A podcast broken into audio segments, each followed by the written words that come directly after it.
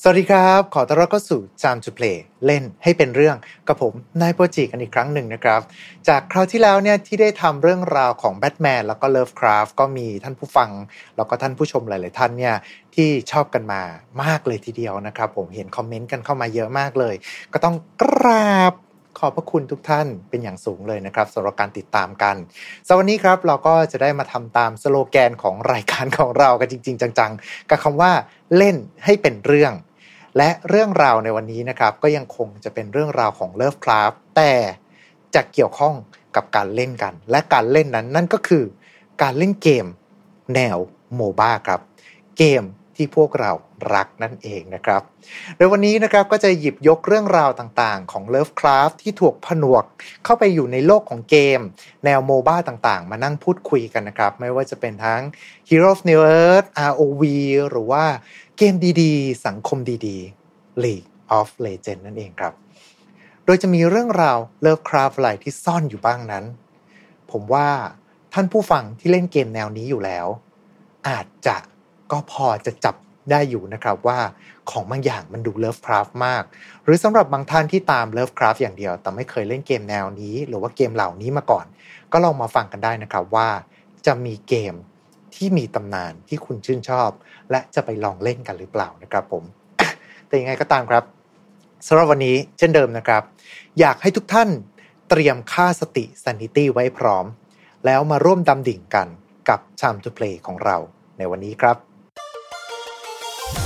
Time to Play เล่นให้เป็นเรื่อง brought to you by ดีน่าโทนิวน้ำเต้าหู้ออร์แกนิก หอม อร่อย ดีกับสุขภาพ ให้คุณออร์แกนิกได้ทุกวัน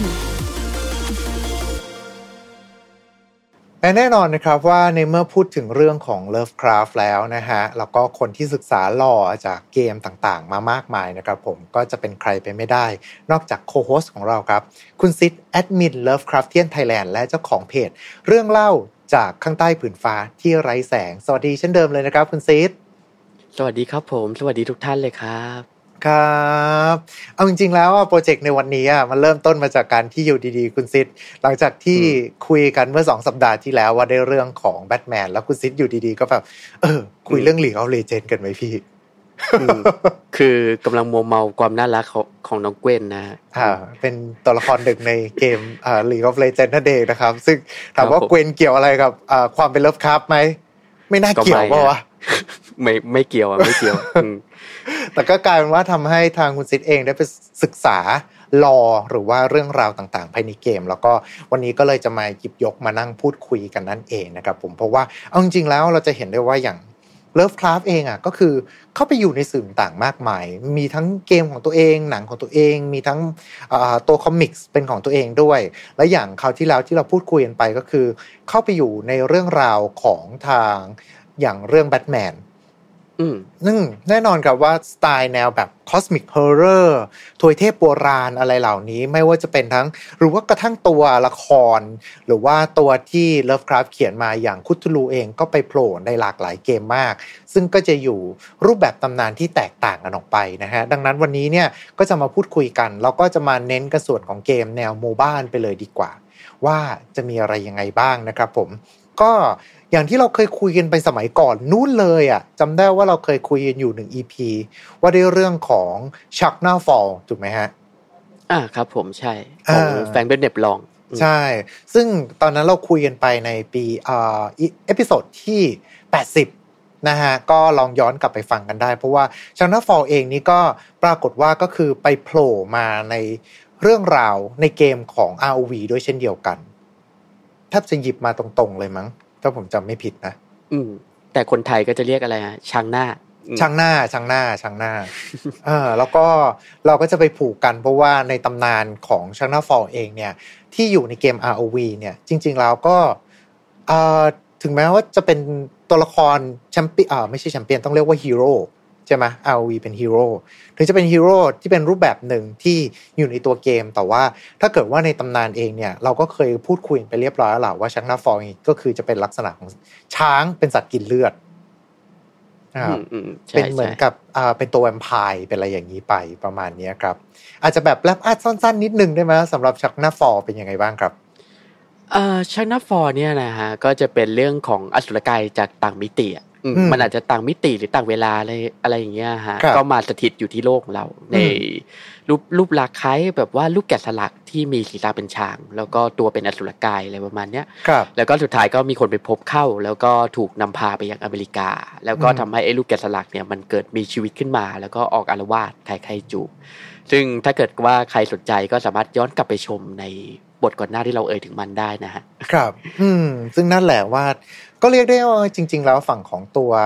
อย่างชักหน้าเองเนี่ยพอเข้ามาอยู่ในตัวเกม ROV เนี่ยก็จะมีลักษณะที่ใกล้เคียงกัน ก็คือสามารถที่จะถ้าผมจำไม่ผิดรู้สึกว่าจะอ่าเหมือนจะไม่ได้ดูดเลือดแต่ว่าจะเป็นลักษณะของอะไรนะ สามารถที่จะทำให้ศัตรูสตันได้ แล้วก็เพิ่มพลังโจมตีได้ด้วยอะไรประมาณนี้ไป นั่นแหละครับอืมเออ แล้วก็สามารถที่จะปกป้องอ่าเห็นว่าอันตินี่ก็คือสามารถที่จะปกป้องพวกเพื่อนๆได้ คือจริง ๆ ไม่ค่อยได้เล่นตัวนี้ เวลาผมเล่นอาวีผมจะไปเล่นเป็นอ่าป่าสมากกว่าอืมอืมจะเล่นเข้าป่าเป็นหลักนะฮะ แต่ว่าโอเค แล้วแต่ว่าอย่างตัวต่อมาหลังจาก ROV มาแล้ว เราก็จะมาเจออย่างทางฝั่งของฮอน ก็จะมีคุทูลูแพนอืม ซึ่งถ้าเกิดว่าคนที่ตัวเกมมันปิดไปได้ระยะเวลาหนึ่งแล้ว แต่ผมก็เชื่อว่าน่าจะเป็นหมุดหมายสำคัญในชีวิตของใครหลาย ๆ คนนั่นก็คืออาตัวเกม Hero of the World หรือว่าฮอนนั่นเอง ซึ่งมันก็จะมีตัวละครอย่างชักหน้าฟอชักหน้าฟันก็คือจะเป็นการผสมกันระหว่างช้างแล้วก็เอ๊ะเดี๋ยวก่อนคุทูลูเอ่อการ์คุตูนทูลูแฟนหรืออ่าเปล่าคุทูลูแฟนอืมคุทูลูแฟนขอโทษขอโทษนะฮะอ่าครับผม ขอบคุณมากที่ช่วยแก้ให้บางทีมันก็เบลอๆอยู่ ซึ่งครัคุบผมทูลูแฟนเองนี่ก็คือจะเป็นลักษณะของตัวช้าง แต่ว่าก็มันจะมีความระยางของคุทูลูอยู่ในนั้นประมาณเนี้ยแล้วก็ถ้าจำไม่ผิดคือในเกมก็จะเป็นลักษณะเหมือนกับประมาณว่า ก็คือจะเป็นพวกตัวละครแนวถวยเทพโบราณด้วยอะไรด้วยเหมือนกัน แล้วก็ถามว่ามันจริง ๆแล้ว ถ้าถามผมเองผมก็มองว่า มันก็คงคล้ายๆ กับชักหน้าฟอร์แต่ว่า เขาแค่ทำเป็นคุทูลูแฟนเท่านั้นเองฮอฮอนน่าจะมาก่อนใช่ไหมฮะ เพราะฉะนั้นอืมตัวนี้ก็น่าจะเป็นต้นฉบับของไอ้นี่ป่ะชักนัฟฟอลหรือเปล่าครับพี่หรือเปล่าไม่รู้ไม่รู้ แต่ว่าผมว่าอืมชักหน้าฟอร์ก็น่าจะหยิบจากตำนานของทางคุทูลูของทาง HP Lovecraft มาตรงๆซะมากกว่า เพราะว่าเขาก็จะตัดคำว่าฟอร์มทิ้งแล้วก็เหลือแค่คำว่าช้างหน้าอย่างเดียว แล้วก็ตัวรูปลักษณ์มันค่อนข้างจะมีความใกล้เคียงกันสูงมากด้วย นะฮะอืมอืมอ่าแต่ว่าตอนนี้เราก็จะค่อยๆย้อนกลับไป แล้วก็ไอ้จริง ๆ แล้วตัวเกมอย่างอ่าตัวเกมหลาย ๆ เกมเองเขาก็จะหยิบคุทูลูเข้าไปอยู่ในเกมของเขามาเต็ม ๆ ด้วยอย่างอ่าถ้าจำไม่ผิดรู้สึกว่าเกมอย่าง Smite อันนี้ก็จะเป็นเกมแนวโมบ้าแต่ว่าแทนที่มันจะเป็นมุมมองแบบ top down มันจะเป็นมุมมองจากข้างหลังแทน ไอ้ตัวนี้ก็จะมีอ่าเขาก็จะเป็น Cthulhu เอ่อเขาจะเป็นการรวมเหล่าทวยเทพมาประมาณเนี้ยแบบซูสมาสู้กันแล้วก็มีแบบเอ่ออะไรนะ แบบเจ้าแม่การลีอะไรเงี้ย แล้วก็สุดท้ายเขาก็มีการอัปเดตครั้งหนึ่งที่เขาเอา Cthulhu เข้ามาใส่อยู่ด้วยเหมือนกันประมาณเนี้ยครับ ครับผมอ่าแต่ว่าจนป่านนี้ยังหาคนเล่นไม่ได้เลยเนี่ย มันไม่ค่อยดังในไทยอะเด็อืมนั่นน่ะสิ คือหาห้องลำบากมากเลยนะเออ แต่ก็ยังเป็นอีกหนึ่งเกมที่ยังอยู่ยั้งยืนยงมาได้นะ ถึงแม้ว่าฝ่า ฝูงนกฝูงกา นั่นสิมาได้เยอะแต่ว่าโอเค ถ้าจะมาที่แต่ว่าเกมที่จะยกมาต่อไปเนี้ยผมว่าเราน่าจะมีความเข้าถึงอ่าความเป็น Lovecraft มากขึ้นดีกว่า มาเริ่มกันกับเกมแรกอย่าง Dota ดีกว่าครับ อืม อืม ครับผมครับโดตาเนี่ยก็อย่างที่เรารู้กันนะฮะแรก ๆ เนี่ยมันคือมอดมาก่อน ใช่ ใช่ไหมมันจะเป็นมอดของ Warcraft ทีใช่ ก็ซึ่งก็อย่างที่เราเคยเอ่ยถึงกันบ่อยๆอะฮะหลายตอนมากเลยว่า Warcraft เนี่ยได้รับอิทธิพลมาจากเลิฟคราฟค่อนข้างเยอะ อืมอืมก็จะมีอย่างพวกเทพอะฮะเทพของเลิฟคราฟเนี่ยที่ถูกเปลี่ยนนามมาอะไรอย่างเงี้ยอืมซึ่งพอทำเป็นมอดมาเนี่ย ก็เอ่อทางผู้สร้างมอดนะฮะก็จะรับอะไรหลายๆอย่างเนี่ย จากวอร์คราฟมาปรับใช้อืมแล้วก็กลายเป็นอย่างฮีโร่ที่เรารู้จักกัน หรือว่าพวกสิ่งของอะไรทั้งหลายเนี่ยฮะครับในเกมโดตาซึ่งไอสิ่งของเหล่าเนี้ยหรือว่าพวกฮีโร่เหล่าเนี้ยก็ยังมีแบบว่าไงดีล่ะเป็นมรดกเหลือมาในโดตาสองด้วย อืมซึ่งหลาย ๆ ตัวอ่ามีทั้งโดตาหนึ่งแล้วก็โดตาสองด้วย อ่ามาเริ่มกันที่ฮีโร่ตัวแรกเลยดีกว่าไหมอืม ก็น่าก็น่าจะมีเป็น Slardar แหละฮะ ใช่ อืม ซึ่งที่จเด่นสุดำจำได้ว่า Slardar ถ้าเกิดว่านับกันจริง ๆ เอาจริงๆแล้ว ถ้าผมจำไม่ผิดอะในตำนานของเริ่มต้นของ Warcraft เอง นี่ก็ถือว่ามีความ Lovecraftian สูงมาก ๆ เลย เพราะว่า Slardar จริง ๆ แล้วอะถ้าเกิดว่าอยู่ใน Dota 2 หรือว่า Dota 1 ประมาณนี้เขาจะเรียกว่าเป็น The Deep One ใช่ไหมครับ อ่าใช่ครับผมสลาด้าเนี่ยจะเป็นเอ่อเผ่าเอ่อเผ่าพันธุ์นะฮะที่คอยดูแลสถานที่ที่เรียกว่าดิฟวอลซึ่งไอ้ดิฟวอลเนี่ยก็คือเป็นเหมือนยังไงเดียคุมคุมสมบัตินะฮะในนครที่จมไปในน้ำคือซึ่งแต่มันก็ไม่ใช่นครที่แบบว่าอยู่ในน้ำจริงๆนะเพราะตอนแรกอะมันตั้งอยู่บนยอดเขาเลย แล้วก็จมลงไปใต้น้ำเอาง่ายๆ มันคือ R'lyeh ฮะประมาณนั้นตำนานเดียวกัน ใช่ ซึ่ง Slardar เนี่ยก็จะเป็นหนึ่งในพวก Deep One คือ Deep One เนี่ยจะเป็นชื่อกลุ่มผู้ผู้พิทักษ์ Deep One เนี่ยแหละฮะครับซึ่ง Slardar เนี่ยก็จะเป็นหนึ่งในสมาชิกที่มีบทบาทในการแบบว่าไล่ล่าไอ้พวกหัวขโมยเนี่ยที่บุกลงมาป้นขุมสมบัติอะไรประมาณเนี้ยครับ อืม Slardar ก็จะไล่ล่าไป ก็จะสังเกตพวก skill ได้ฮะ skill แบบว่าก็จะมีสำหรับแบบ stun แล้วก็วิ่งไล่ล่ากันเลยอะไรประมาณเนี้ย อืม เออ แล้วมันจะมีประโยคหนึ่งอะที่ Slardar พูดอะฮะ มันจะมันจะบอกว่า and with strange aeons even death may die อืม ไอประโยคนี้คุณคุ้นไหมฮะอืม มาจากไหนคุ้นระดับหนึ่ง คือมันเป็นประโยคจากเรื่องสั้น Necronomicon ของคุณ Lovecraft อะไอประโยคเนี้ยที่ Slardar พูดอะอืม ก็คือว่ามันอ้างอิงถึงแบบ Lovecraft เต็มๆเลย ครับตัว Slardar อืม I see I see ซึ่งนี่ก็คือจริง ๆ เราก็จะเห็นนะว่าตัวตัว lore ที่อยู่ใน Dota เองเนี่ย ก็คือค่อนข้างที่จะไปผูกยึดโยงกับฝั่งของทาง Lovecraft ค่อนข้างสูง เอาจริง ๆ แล้วว่ามันยึดโยงตั้งแต่ตอนที่อยู่ใน World Warcraft อ่าไม่ใช่ World Warcraft อยู่ในจักรวาล Warcraft ตั้งแต่แรกเลย เพราะว่าจริง ๆ แล้วถ้าเกิดว่าตัวสลาดาเองเนี่ยจะเป็นโมเดลที่เอามาจากพวกเผ่าที่ชื่อว่านากา ใช่ครับผม อ่าซึ่งนากาเนี่ย ถ้าเกิดว่าพูดกันแบบไทยๆก็คือนาค ก็จะเป็นอ่าจะเป็นครึ่งคนครึ่งปลาประมาณนี้ครับ ก็ท่อนล่างจะเป็นเหมือนกับปลา เป็นเหมือนมนุษย์เงือก ซึ่งอ่าถ้าเกิดว่านับกันจริง ๆ แล้วอะตัวเผ่าเนี้ย ตอนที่มันกำเนิดขึ้นมาอยู่ในโลกของ Warcraft เองเนี่ย ก็เกิดขึ้นจากตอนที่พวกเผ่า High Elf อะ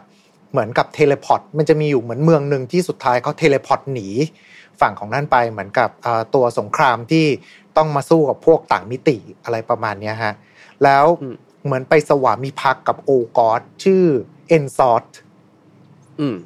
อ่าแล้วโอกอสตัวนี้ก็เลยสาปเผ่าพันธุ์เนี้ย เผ่า High Elf เนี่ยให้กลายมาเป็นครึ่งคนครึ่งปลา ก็เลยกลายมาเป็นเผ่าที่ชื่อว่า Naga แล้วก็ กลายมาเป็นอ่า Slardar อย่างที่เราเห็นนั่นเอง ซึ่งถ้าเกิดว่าใน Dota เนี่ยก็จะมีฉายาที่ชัดเจนก็คือเขียนว่า The Deep One ไปเลย ประมาณนี้ครับใช่ครับผมอ่าแต่ว่ามาที่ฮีโร่ตัวต่อมาดีกว่าไหมอืมฮีโร่ตัวต่อมาเออตัวไหนล่ะครับผมไอตัวเนี้ยผมว่าอยากอยากที่จะยกขึ้นมา เพราะว่าหลายท่านอาจจะไม่ทราบมันคือ faceless void อืมอ่าเพราะถ้าเกิดว่าตามตำนานของเขาก็คือ faceless void เนี่ยถูกส่งไปในช่องว่างระหว่างมิติ แล้วสุดท้ายเนี่ยเหมือนกับว่า ตัวเขาเองไปได้รับพลังอะไรสักอย่างหนึ่งมา ที่ทำให้เขาสามารถที่จะควบคุมมิติเวลาหรือว่าสะกดทำให้ศัตรูแข็งอยู่กับที่ได้อะไรได้ประมาณนี้แต่ว่าจริงๆแล้วถ้าเกิดว่านับตามรอจริงๆอาจจะไม่เชิงเข้ากับฝั่งของเลิฟคราฟเสียทีเดียวนัก แต่ว่าฝั่งของ ตัวที่ผมจะมาหยิบยกที่มันโยงกันก็คือ เป็นตัวต้นตัวต้นโมเดลอะครับ เพราะถ้าเกิด Faceless Void อะตอนที่คุณเล่นอยู่ใน Dota หนึ่งอะผมพูดงี้แบบออกบอกอายุมากเลยตอนเนี้ย เอาว่าตามนั้นแหละก็คือถ้าเกิดว่า f a c e l e s s Boy ตอนที่คุณเล่นในโดตาหนึ่งจะเห็นว่าจริง ๆ แล้วหน้าเขาก็จะแบบดูแบบแปลกๆนิดนึงประมาณนี้ใช่ไหมดูเหมือนแบบมีหนวดหนวดหน่อยอะไรประมาณนี้ อ่าครับผม อ่าซึ่งเอาจริงๆแล้ว Faceless Boy อะมันถ้าสตาร์ทมาจริงๆอะมันมาจากเผ่า ถ้าผมจะไม่ผิดคือในเกมอะมันจะเป็นพวกเผ่า My Frey My Freyer อืม D&D อ่าซึ่งถ้าเกิดว่าคุณมานับ ยึดโยงย้อนกลับไปอีกในส่วนของอต้นกำเนิดของวงการเกม RPG อะเราก็ต้องพูดถึงเกมที่ชื่อว่า Dungeon Dragon ซึ่งเผ่า My Freyer ที่อยู่ในเกม Dungeon Dragon เนี่ยจริง ๆ แล้วก็คือเป็นพวกเผ่า ที่เข้ามาจากตำนานของ Lovecraft อีกทีหนึ่งประมาณนี้ครับ สามารถที่จะควบคุมจิตใจได้ เจอหน้าปุ๊บกูทอยซันิตี้ไปเลยอะไรประมาณเนี้ยว่าจะกลายเป็นบ้าหรือเปล่าอืมประมาณเนี้ยครับ หรือถ้าเกิดเดี๋ยวนี้เรามันเปลี่ยนไปแล้วช่วยมาคอมเมนต์ได้นะฮะ ว่ามันไม่เหมือนกันแล้ว อะต่อต่อเลยครับ ก็ รู้สึกว่ามันจะได้โผล่มาใน Stranger Things ใช่ไหมฮะ ถ้าเกิดผมจำไม่ผิดอะอ่าใช่ใช่ใช่ใช่เพราะว่ามันมันโผล่มา เพราะว่ามันนั่นไงคุณมันอ่าฝั่งของตัว Stranger Things นี่มันคือช่วงประมาณ 80 แล้วตอนนั้นคือ เขาก็จะพูดถึงอย่างตั้งแต่ตอนแรกเลยที่เด็กๆเขาเล่นกันก็คือเป็น Dungeon Dragon ประมาณเนี้ย อืม แล้วก็ของ Dota 2นี่ถ้าเกิดเอ่อมี Easter egg ถึง Lovecraft จริง ๆ ก็น่าจะมี item อีกชิ้นหนึ่งนะฮะ นั่นก็คือ Necronomicon ตรงตัวเลย อันนี้น่าจะตั้งแต่ Dota หนึ่งเลยอะคุณ ผมจำได้มีอยู่นะฮะแต่ว่าเหมือน Dota สองเดี๋ยวนี้เขาเอาออกไปแล้วหรือเปล่านะ ผมลืมไปละพอไอเนี่ยฮะ Necronomicon นี่ถ้าเกิดว่าจำไม่ผิดใน Dota ตัวภาคแรกอะฮะที่ยังเป็น mod อะก็คือว่ามันจะแยกกระดูกออกมาสองตัวใช่ไหมจะเป็นเหมือนตัวเล็ก ๆ ตัวเล็ก ๆ มันไม่เชิงเป็นแบบนักรบกระดูกอะมันเป็นเหมือนกับ ตัวอะไรนะ เป็นตัวนักเวทเล็กๆสองตัว ซึ่งถ้าเกิดว่าคนทันยุคนั้นเขาก็จะเรียกกันว่าอ๋อออก item ก๊อปไม้อืมอืมอืมคือในวันที่คุณก๊อปและคุณไม้ยังเป็นอ่าดูโอนักร้อง แล้วก็ ทุกคนก็จะเรียก ไอ้สองตัวที่มันหลุดออกมาจากในโคโนมิคอนว่าก๊อปไม้กันตลอด แล้วก็เลยทำให้สุดท้ายเขาก็ไม่ได้เรียกชื่อไอเทมนี้ว่าเนโคโนมิคอนแต่เขาเรียกว่าก๊อปไม้อยู่ดี แม้แต่ชื่อก็ถูกลืม ใช่แต่ว่าตำเหมือนตำนานก็จะไม่เหมือนกันถูกไหมครับอ๋อไม่เหมือนนะไม่เหมือน ตัวในเอ่อเพราะ Necronomicon เนี่ย รู้สึกว่าในคือมันก็ถูกใช้เยอะอะฮะใช่ไหมอย่างใน Evil Dead เนี่ยเราก็เห็น หรือว่าใน Jason เอ่อ Jason thirteen นะฮะ Friday thirteen อะก็ยังเห็นอยู่เหมือนกันใช่ไหมก็เป็นไปได้ว่า Necronomicon นะฮะในตัว mod Dota ก็อาจจะอิงมาจากพวก Evil Dead มากกว่า ที่จะแบบว่าสื่อไปถึง Lovecraft ตรงๆ ใช่ แต่ว่ามันก็เป็นการหยิบยกชื่อขึ้นมา ซึ่งอย่างที่เราได้เรียนรู้กันไปนั่นก็คือในโคโนมิคอนไม่ได้เป็นตำนานที่มีอยู่จริง แต่ว่ามาจากเลิฟคลับนั่นเองนะครับ ใช่ครับผมถ้าเกิดใครสนใจก็ลองย้อนกลับไปดูตอนเก่าๆได้ เพราะว่าก็เคยทำเป็นตอนพิเศษเล่าไว้แล้วเหมือนกัน อืมนะฮะ อะแต่ว่านี่ก็คือฝั่งของเกม Dota 2 แล้วก็เกม Dota นั่นเองครับ แต่ถ้าเกิดว่าเราจะมาพูดกันถึงเกมที่เรารักกันดีกว่า เกมดีๆ สังคมดีๆ นะฮะรักเหรอครับรักนะเออ ก็คงรักแหละ ก็คงรักแหละ ถ้าเกิดว่าใครที่เล่นเกมนี้ก็ช่วยพิมพ์มาหน่อยนะฮะว่า เป็นเกมที่พวกคุณรักกันหรือเปล่านะครับ อืมเออ ผมเห็นทุกคนเขาเล่นกันทั้งวันเลยนี่ ใช่ไหมเล่นกันทุกวันเลย เล่นใบด่าไปอะเหมือนเมียเลิกไม่ได้ คือเป็นเกมแนวอะไรนะเล่นเล่นทุกวัน เออด่า ด่าเกมนี้ทุกวัน แต่ก็ไอ้คำว่าทุกวันแปลว่าก็เล่นมันทุกวันนั่นแหละนั่นแหละครับผม ครับผม อะมาพูดถึงอ่าฝั่งของ League of Legends บ้างดีกว่า เพราะว่าอันนี้เป็นตัวจุดประกายสำหรับเอ่อพอดแคสต์ของเราในตอนนี้ แล้วก็มานั่งนึกดูดีๆ แล้วเราจะเห็นได้ว่าจริงๆแล้ว มีความเลิฟคราฟ อยู่ในเกม League of Legends เยอะมาก เพียบเลยฮะ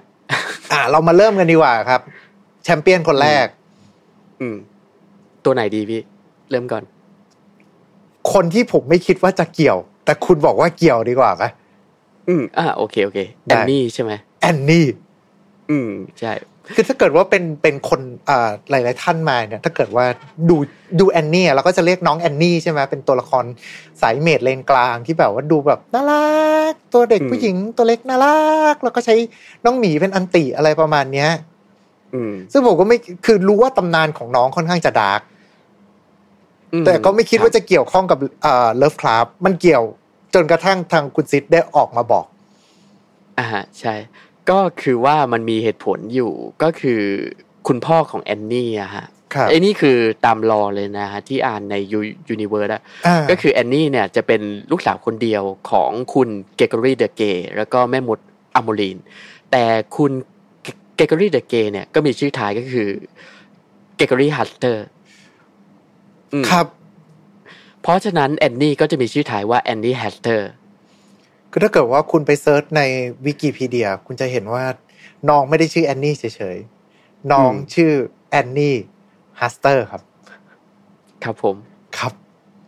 ก็คือ Hastur เนี่ย ถ้าเกิดว่าอิงตาม lore ของ League of Legends นะฮะ ก็จะเป็นชื่อของตระกูลหนึ่งใน Noxus นะฮะ ครับ ก็คือเอ่อแต่ Gregory the Grey เนี่ยก็จะไม่ใช่พวกขุนนางอะไรประมาณนั้นนะก็จะย้ายออกมาตั้งตั้งครอบครัวฮะ ในสถานที่อันห่างไกลอย่างเงี้ย อืมครับ ซึ่งต้องมาถึง lore แอนนี่มาก็ไม่ค่อยมีอะไรเกี่ยวนะอืมแต่ให้เราก็เล่าได้นะ สนุกดี เออ ได้นิดนึงนิดนึงแต่สั้นๆแล้วกัน อ่า ก็อย่างที่เล่าไปอะฮะครอบครัวของแอนนี่เนี่ยก็มาย้ายมาอาศัยอยู่อะฮะที่นอกเมืองประมาณเนี้ยอยู่แบบโดยลำพังแล้วก็ในในตอนที่แอนนี่ลืมตาดูโลกอะในฤดูหนาวอย่างเงี้ยแม่เธอก็เย็บตุ๊กตาหมีให้อะไรประมาณเนี้ยอืม ซึ่งไอ้ตุ๊กตาหมีก็ทีหลังก็อย่างที่เรารู้กันอะมันก็มีชีวิตขึ้นมาก็คือไอ้ตัวทิบเบอร์ไอหมีที่ชอบตบเราตายบ่อยๆอะฮะนั่นแหละใช่มาสตันก่อนนะส่วนใหญ่โดนสตันก่อนใช่ก็โดยตอนที่แอนนี่ยังเด็กๆอะนะฮะแอนนี่เนี่ยก็มีไข้สูง อืมก็คือล้มป่วยอะฮะพร้อมกันเลยทั้งพ่อทั้งลูก แล้วก็คุณแม่ของเธอเนี่ยก็เลยได้ตัดใจออกจากบ้านไปตักน้ำอะแล้วก็หายสับสูญไปเลย ก็เลยทำให้เหลือแค่แอนนี่กับคุณพ่อแค่สองคน ก็จนกระทั่งเวลาลุ่งเลยผ่านไปเนี่ย คุณพ่อของเธอเนี่ยก็ได้แต่งงานใหม่กับอ๋อผู้หญิงที่ชื่อเรียนนาซึ่งเรียนนาเนี่ยก็มีลูกสาวคนหนึ่งด้วย ก็คือเดซี่แล้วก็เอ่อแต่ก็อันนี้กับเอ่อก็เข้ากับครอบครัวใหม่ไม่ค่อยได้อะฮะประมาณนั้นครับ ก็จนกระทั่งในวันหนึ่งเนี่ย ก็คือแอนนี่กับเอ่อเดซี่เนี่ย ได้ออกไปวิ่งเล่นด้วยกัน แล้วก็เกิดอุบัติเหตุอะเดซี่เนี่ยก็จมน้ำเสียเสียชีวิตประมาณเนี้ยเรียนนาก็เลยโทษว่าเออแอนนี่เนี่ย เป็นตัวการทำให้ลูกสาวเธอตายซึ่งแอนนี่ก็เศร้าแล้วก็โกรธมากก็เลยทำให้เวทมนต์ของเธอตื่นออกมา ก็คือเวทมนต์อักขีอะฮะครับ ก็เลยทำให้แบบว่าบ้านของเธอเนี่ย ที่แบบว่าอาศัยอยู่เนี่ยไหม้ไปเลย แล้วก็ทำให้อ่อ คุณ Leanna เนี่ยกับพ่อของเธอเสียชีวิต แล้วก็ทำให้แอนนี่เนี่ยจะต้องเร่ร่อนไปทั่วพร้อมกับ Tibbers ซึ่งเป็นตุ๊กตาหมีของเธอ นี่ก็คือเรื่องเล่าโดยคร่าวๆครับ อืม อืม นั่นแหละ ซึ่งเอาจริงๆแล้วก็อาจจะไม่เกี่ยวข้องโดยตรง แต่ว่ามันมีเรื่องของนามสกุลของเธออยู่แล้วคุณก็รู้อยู่ว่า Riot Entertainment นะฮะ ใครเพลงนะฮะ ใครทำหนังนะฮะ ก็มีโอกาสที่เขาอาจจะหยิบยกตัวละครแอนนี่แล้วก็มาผนวกเข้ากับตำนานของเลิฟคราฟ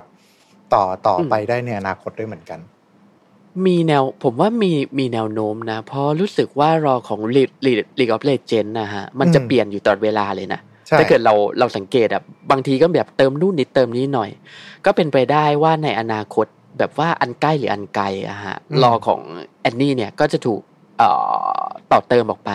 แล้วก็เอาไปผูกเกี่ยวกับเรื่องราวของ Hastur หรืออะไรก็ตามที่คล้ายกันในภายหลังก็อาจจะเป็นได้นะ หรือบางทีก็อาจจะแบบว่าถูกสร้างมาเพื่อเป็น Easter egg เฉยๆก็ได้ อืครับ อืม ก็เดี๋ยวมารอดูกันอีกทีหนึ่งเพราะว่าเหมือนว่าจะมีเอาจริงๆแล้วมีตำนานที่เกี่ยวข้องค่อนข้างจะเยอะอยู่เหมือนกันนะฮะอะก็ตัวแรก แค่ตัวแรกมาผมก็สตันไปเรียบร้อยแล้วว่าสรุปแล้ว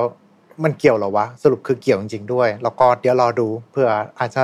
มีประเด็นนี้โผล่เข้ามาอยู่ในอาเคนในอนาคตก็เป็นไปได้นะครับ ไปที่ตัวต่อมากันดีกว่า อืม ตัวไหนดีครับพี่อ่าช็อกกอตไหม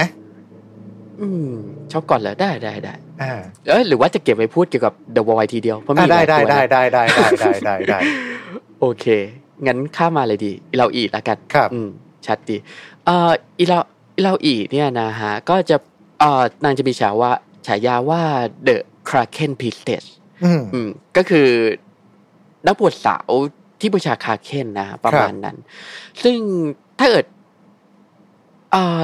อิงตามลองนางเนี่ย คือมันจะมีความเป็นเลิฟคาร์ค่อนข้างสูงเลยนะเอากันจริงๆ คืออิเลาอีเนี่ยจะเป็นนักบวชสาวผู้บูชาเทพตนหนึ่งที่เรียกว่านากาคาโบลอส ครับ ซึ่งไอ้นากาคาโบลอสเนี่ยก็คือเทพโบราณอะที่ถูกบูชาอยู่ในแถบบูกอเซอร์เพนนะฮะซึ่งไอ้บูกอเซอร์เพนเนี่ยก็คือที่ตั้งไอ้บิวบิววอเตอร์แหละครับ ว่ากันว่านากาคาโบลอสเนี่ยก็จะเป็นเทพที่มีร่างขนาดมหึมาเลย ซึ่งนางนางนะฮะจะมีศีรษะคล้ายกับอสุรกาย ครับ อืมถ้าเกิดว่าไปดูของแปลไทยเนี่ย ก็จะบอกว่าจะมีศีรษะคล้ายงูแต่ผมไปอ่านของอังกฤษมันก็เขาจะบอกว่าเป็น monster ครับ ซึ่งผมก็ไม่แน่ใจเหมือนกันว่ามันจะเป็นงูหรือ monster ดีงั้นผมก็อิงตามอังกฤษแล้วกันว่ามันเป็นอสุรกายครับ ซึ่งศีรษะที่เป็นอสุรกายเนี่ยก็จะมีระยางยื่นออกมามากมาย อืมก็คือว่ากันง่ายๆไอ้นากาคาโบลอนเนี่ยก็คือ Cthulhu โดยนางเนี่ยก็จะจะได้รับฉายาว่ามารดาแห่งอสรพิษ หรือ The Great Kraken หรือว่าสตีมีคาอะไรประมาณเนี้ยครับ นี่คือฉายาของนานากาคาโบลอนนะฮะ โดยความเชื่อของลัทธิเกี่ยวกับนานากาคาโบลอนเนี่ยก็คือจะมีกฎเหล็กอยู่สามประการเลยสำหรับลัทธิเนี่ยก็คือว่าสิ่งสิ่งมีชีวิตเนี่ยที่ถือกำเนิดขึ้นมา ก็ต้องรับใช้จักรวาล แล้วก็ทุกสิ่งมีชีวิตเนี่ยล้วนแต่มีกิเลสแล้วก็กฎข้อสุดท้ายก็คือจักรวาลน่ะจะดำเนินและคงอยู่ต่อไปได้ ก็แต่เมื่อทุกชีวิตเนี่ยสนองตอบต่อกิเลสของตน อืม นี่คือกฎสามข้อที่สาสาวกของลัทธิเนี่ย ต้องเชื่อมั่นแล้วก็ปฏิบัติตาม ครับ ซึ่งอิเลาอีเนี่ยก็เป็นนักบวชสาวอะที่มักจะต่อสู้อะฮะโดยมีเทพนนากาคาโบลอสสนับสนุน ซึ่งไอการสนับสนุนของนางเนี่ยก็อย่างที่เราเห็นกันก็คือเทนทาเคิลอะก็จะเป็นหนวดระยางออกมาฟาดใส่ศัตรูประมาณนี้ ครับผมโดยหน้าที่ของอิเลาอีอะฮะบทบาทของนางเนี่ยก็คือนางเนี่ยจะคอยต่อสู้กับพวกอันเดดอะฮะที่แบบว่าเทพนานากาคาโบลอนในชิงชัง เพราะเชื่อว่ามันเป็นสิ่งที่แบบว่าขัดต่อธรรมชาติแล้วก็กฎของจักรวาลอืมโดยอิเลาอีเนี่ยก็จะมีวัตถุโบราณอันหนึ่งอะที่เรียกว่า Eye of God ซึ่งไอ้ไอก็อย่างไอเนี่ยไอ้ลูกแกะสลักสีทองที่นางแบกไปแบกมาที่แบกบนบ่านะอืม โดยเมื่อนางเอ่อเพื่อที่จะแบบว่าทดสอบอะฮะผู้ที่มีศักยภาพมากพอประมาณเนี้ยนางก็จะเข้าไปท้าทาย แล้วก็จะใช้ไอ้ไอ้ไอออฟกอดเนี่ย เพื่อโจมตีคนคนคนนั้น อืและถ้าเกิดว่าผู้ที่ถูกนางท้าทายเนี่ยรอดชีวิตไปได้ก็มักจะพบเจอเจตจำนงของตัวเองอะฮะหรือว่าเป้าหมายแท้จริงในการมีชีวิตอยู่ครับ ก็เหมือนอย่างรอของนางเนี่ย ก็จะมีเรื่องสั้นที่ผูกกับแก๊งแพงอะฮะ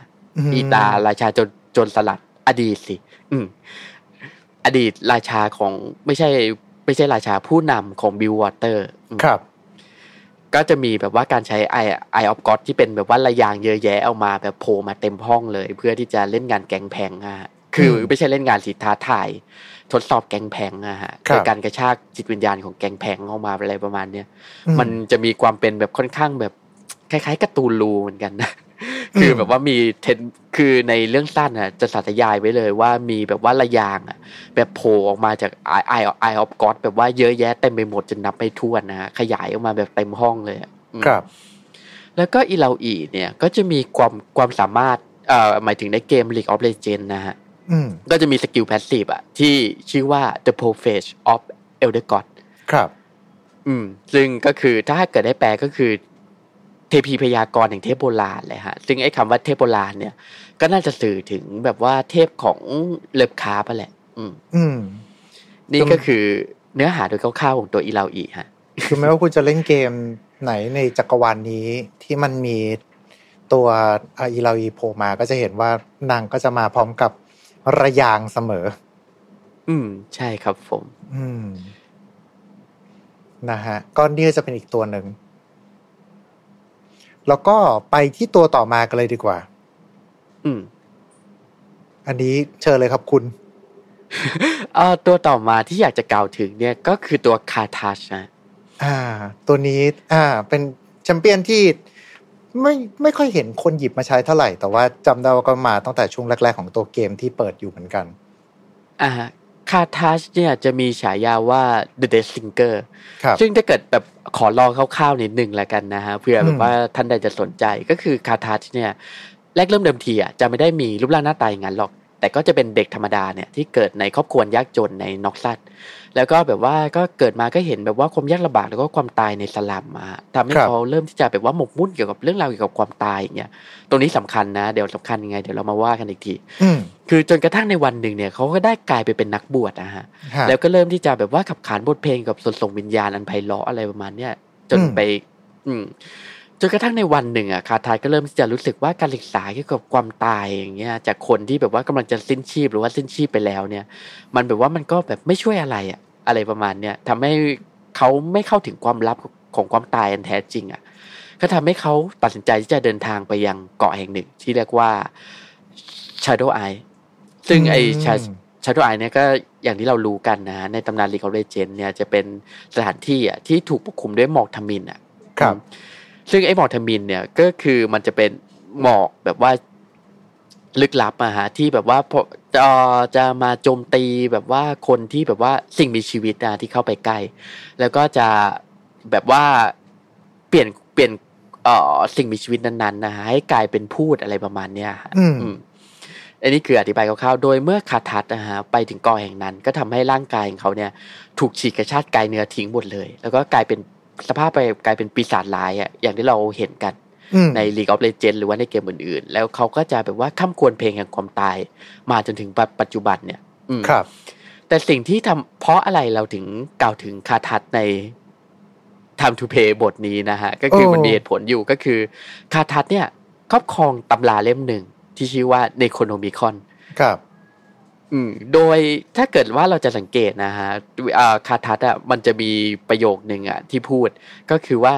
I'm putting your name in my little bag Necronomicon อืมก็ถ้าเกิดให้แปลก็ประมาณว่าไงดีเออเนี่ยเดี๋ยวฉันเออเนี่ย เดี๋ยวข้าจะยัดชื่อเองลงไปในเอ่อในโคโนมิคอนเล่มดำของข้าเนี่ยแหละประมาณเนี้ยครับอืม ซึ่งมันจะสื่อไปในทางแบบว่าเดดโน e เหมือนกันนะซึ่งซึ่งใช่ใช่ผมฟังแล้วผมยังแอบรู้สึกมากกว่าว่าฟังดูเน็ตเน็ตยับเน็ตโน้ตสุดอืมอืมซึ่งก็จะสังเกตนะฮะภาพ artwork ของคาทัตอะก็จะมีครับหนังสือติดอยู่ ซึ่งไอ้หนังสือของมันเนี่ยก็คือ Necronomicon นะฮะนั่นแหๆคละรับอืมเป็น Necronomicon ในจักรวาลลีกครับผม ครับ I see ครับผมอะนี่ก็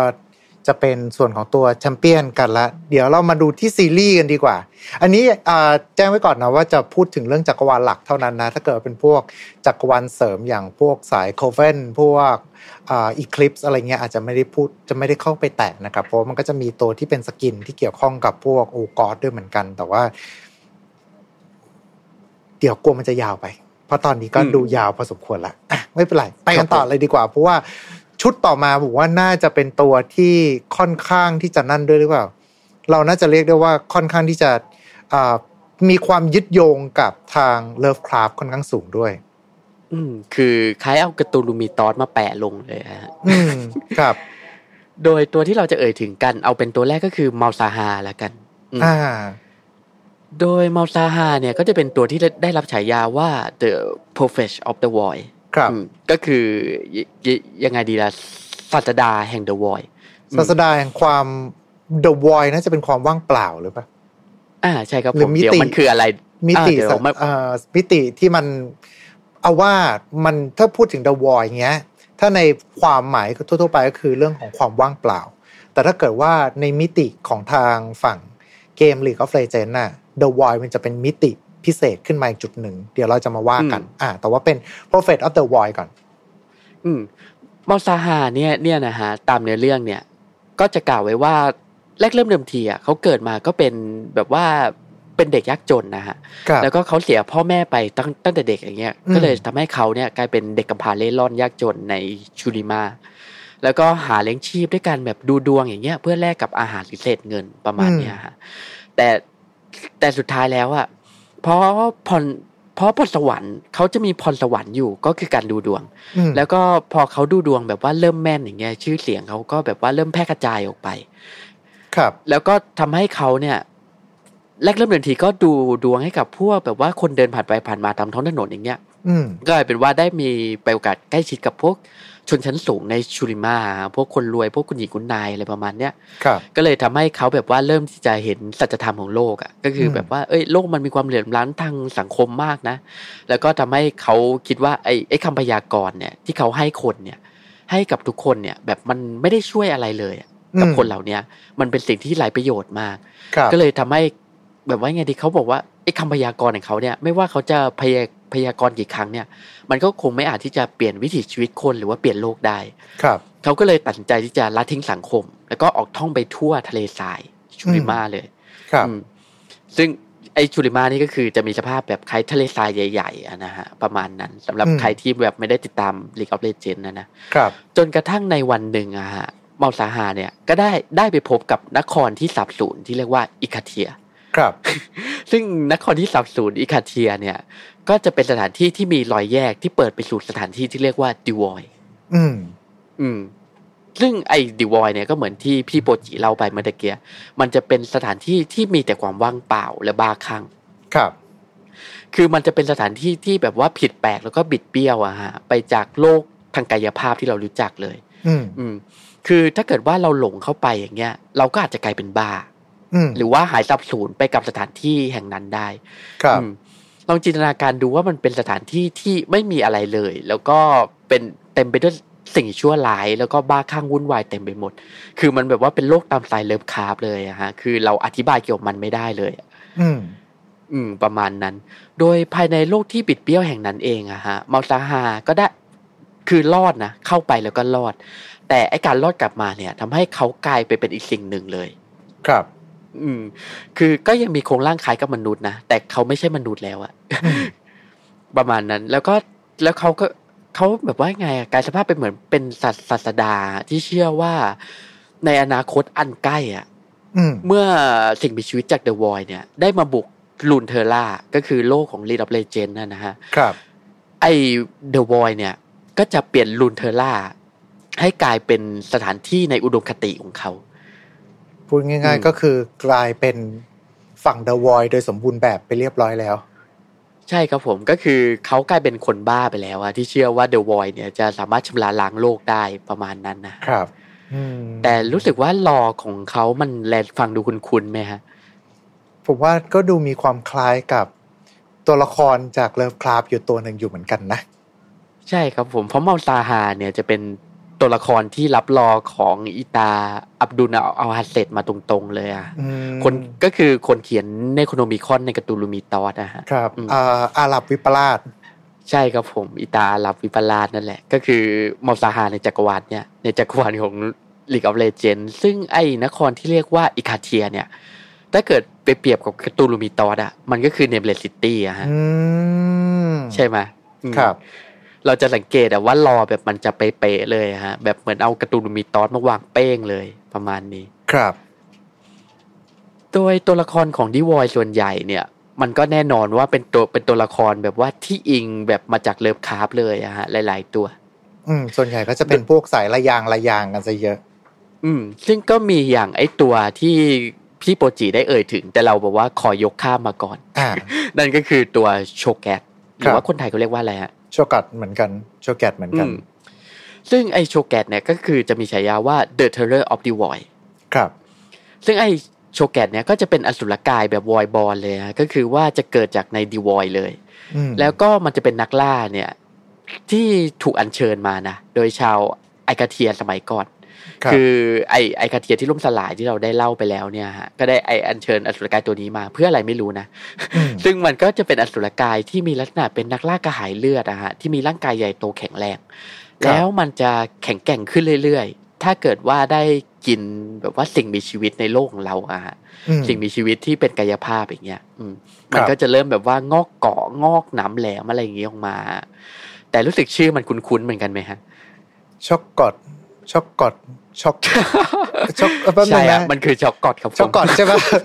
ใช่มันคือช็อกกอด Kog'Maw Shoggoth เออ มันดูมันดูสองคำเหมือนกันชอกอเหมือนกัน ใช่ครับผมเพราะไอ้ตัว Cho'Gath เนี่ยก็คือเป็นตัวละครนะที่ถูกสร้างมาโดยโดยได้รับแรงบันดาลใจมาจากอสุรกาย Shoggothของ Cthulhu Mythos ครับก็จะสังเกตนะฮะ เออ แล้วมันมีเรื่องที่น่าสนใจอีกอย่างหนึ่ง คือถ้าเกิดว่าเราสังเกตอะฮะ ไอ้โลโก้ของดีวอยอะ อืมครับผมผมเกือบลืมไปเลยนะเนี่ยคือโลโก้ของดีวอยอะที่มีอ่าลักษณะคล้ายกับแบบยังไงดีล่ะคล้ายแบบกังหันที่แบบบิดๆหน่อยนะฮะครับ คือถ้าเกิดเราดูดีๆอะไอสัญลักษณ์เนี่ย มันจะไปคล้ายกับสัญลักษณ์หนึ่งใน Cthulhu Mythos นั่นนั่นก็คือสัญลักษณ์ของ Hastur ที่เรียกว่า The Yellow Signอืม อืม ซึ่งมันซึ่ง ไอสัญลักษณ์เดอะวอยเนี่ยก็คือเป็นสัญลักษณ์ที่ได้รับแรงบันดาลใจมาจาก The Yellow Sign ที่เราเห็นเห็นกันไอ้ที่เราเห็นเห็นอยู่ใน Cthulhu Mythos ณปัจจุบันเนี่ยแหละฮะครับอืมอย่างนั้นนี่เอง เพราะจำได้ว่าโหแต่ว่าถ้าเกิดพูดถึงฝั่งเดอะวอยเองก็จำได้ว่าเป็นมีแชมเปี้ยนหลายตัวมากที่มาจากฝั่งเดอะวอยแล้วก็ทุกตัวส่วนใหญ่ก็จะมีความกระดึ๊กกระดื๋อนิดนึง มีความระยางหน่อย จะมีอยู่สองตัวที่ ที่ดูจะบอกว่ามาจากเดอะวอยก็จริงแต่ดูเหมือนจะเป็นฝั่งที่ต่อต้านเดอะวอยอย่างไคสะอืม ครับผมกับกับคาสดิน อืม ใช่ครับผม แต่คาสดินนี่ก็เป็นบ้าไปแล้วนะเพราะไอเนี่ยเพราะเอ่อ The Void เนี่ย มันเป็นอะไรที่ค่อนข้างจะน่าสนใจนะ เพราะณขณะที่เรากำลังทำพอดแคสต์กันอยู่เนี่ย คือเนื้อเรื่องของมันอะยังกำลังขยายต่อออกไปเรื่อยๆ ครับ แล้วมันก็จะเริ่มมีความเลิฟคาร์บมากขึ้นเรื่อยๆ อืม เพราะว่าเอ่อเมื่อไม่นานมานี้ก็เพิ่งอัปเดตมาอยู่ตัวหนึ่งเป็นแชมเปี้ยนเอ่อเบลเวตมั้ง ถ้าผมอ่านผิดขออภัยนะ ที่ว่าจะเป็นบอกว่าเป็นราชินีแห่งวอย นี่ก็โผล่เข้ามาในเนื้อเรื่องเนื้อเรื่องด้วยอยู่เหมือนกันประมาณเนี้ยครับ อืม ก็เราก็คงต้องรออีกสักพักเลยฮะจะให้แบบว่าเนื้อเรื่องมันขยายออกไป ผมว่าอาจจะมีบทต่อฮะเพราะในฝั่งไอตัวละครจากเดอะวอยหลายตัวเนี่ย หลายตัวแบบว่ามันยังเห็นเนื้อเรื่องเกี่ยวกับมันเนี่ย ไม่ค่อยเยอะอย่างโชแกตเนี่ยก็ยังไม่ค่อยมี แต่ในอนาคตอันใกล้เนี่ย เชื่อว่ารู้แน่นอน อืมแล้วก็จะมีตัวละครไอ้นี่คือไม่ใช่เดอะวอยแต่ก็เป็นบางสิ่งอะที่เกี่ยวข้องกับเดอะวอยเหมือนกัน ครับ นั่นก็คือ The Watcher The Watcher ตัวไหนล่ะ The Watcher ครับผมเอ่อก็คือว่า The Watcher เนี่ยจะอิงกับตำนานของ Lissandra อ่าฮะแต่นี่จะไม่ใช่ของฝั่ง Shurima หรือเดอะวอยแหละ แต่เราจะขึ้นเหนือไปที่ Freljord อ่าฮะซึ่ง Freljord เนี่ยจะเป็นดินแดนทางเหนือของ Runeterra นะฮะ จะเป็นดินแดนที่แบบว่าหนาวเย็นหน่อยอะไรประมาณเนี้ย ครับ ซึ่ง Lissandra เนี่ยก็จะเป็นแชมเปี้ยน ที่แบบว่าถือกำเนิดมาในช่วงแบบว่าดึกดำบรรพ์เลยดึกดำบรรพ์ของ Freljord เลย คือการละครั้งหนึ่งเนี่ย Lissandra เนี่ยก็จะมีน้องสาวอยู่สองคน อีกสองคนก็คือจะมีชื่อว่า Avarosa แล้วก็ Serylda อืมครับ ซึ่งพี่น้องสามคนเนี่ย ก็แบบว่าหมายจะพิชิต Runeterra อะไรประมาณเนี้ยฮะในอดีตนะโดยในวันหนึ่งเนี่ย แบบว่าก็เกิดปัญหามาแล้ว Lissandra เนี่ยก็ ตัดสินใจที่จะเดินทางเข้าไปสู่ความฝันครับ แล้วก็ได้ทำสัญญากับสิ่งมีชีวิตในเดอะวอยที่อาศัยอยู่ในเดอะวอยอะฮะที่เรียกว่า The Watcher เพื่อแลกกับอำนาจแล้วก็ความเป็นอมตะ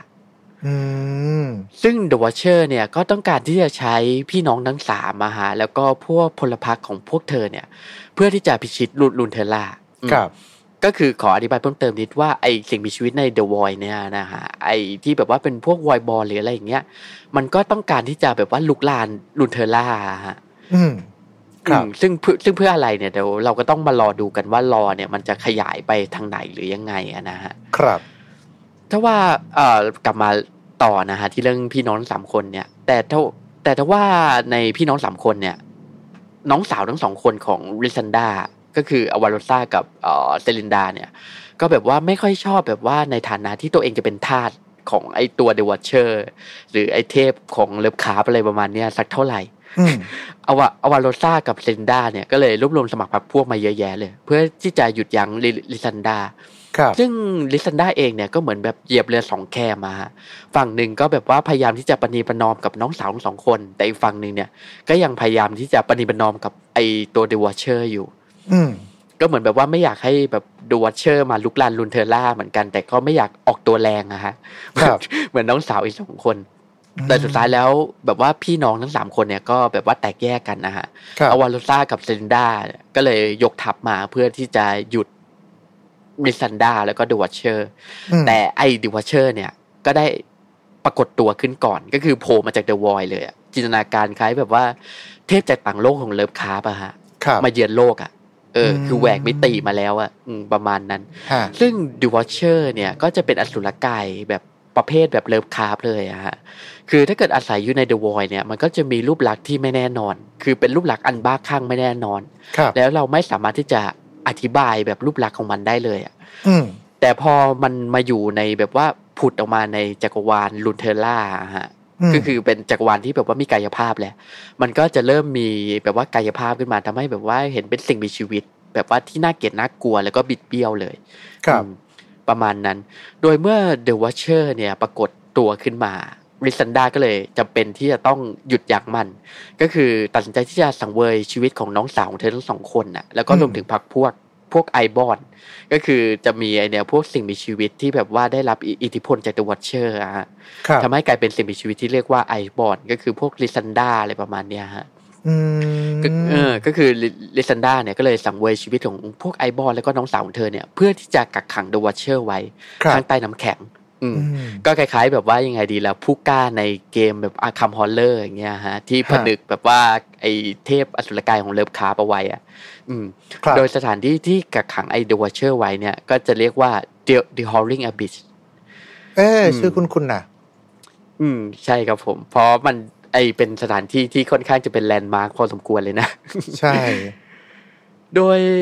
หลังจากนั้นหลังจากที่กักขัง The Watcher แล้วอะคือตอนแรกก็คิดว่าไอ The Watcher เนี่ยตายแล้ว แต่ก็แบบว่าอย่างเทพ Lovecraft อะคือมันฆ่าไม่ได้อะมันก็แค่แบบหลับไปรอเวลาตื่นกลับมาเท่านั้น Lissandra ก็เลยเพื่อที่จะแบบว่าชะลอเวลา ไม่ให้มันตื่นขึ้นเนี่ย ก็เลยตัดสินใจที่จะก่อตั้งอะกลุ่มที่เรียกว่า The Frostguard ขึ้นมา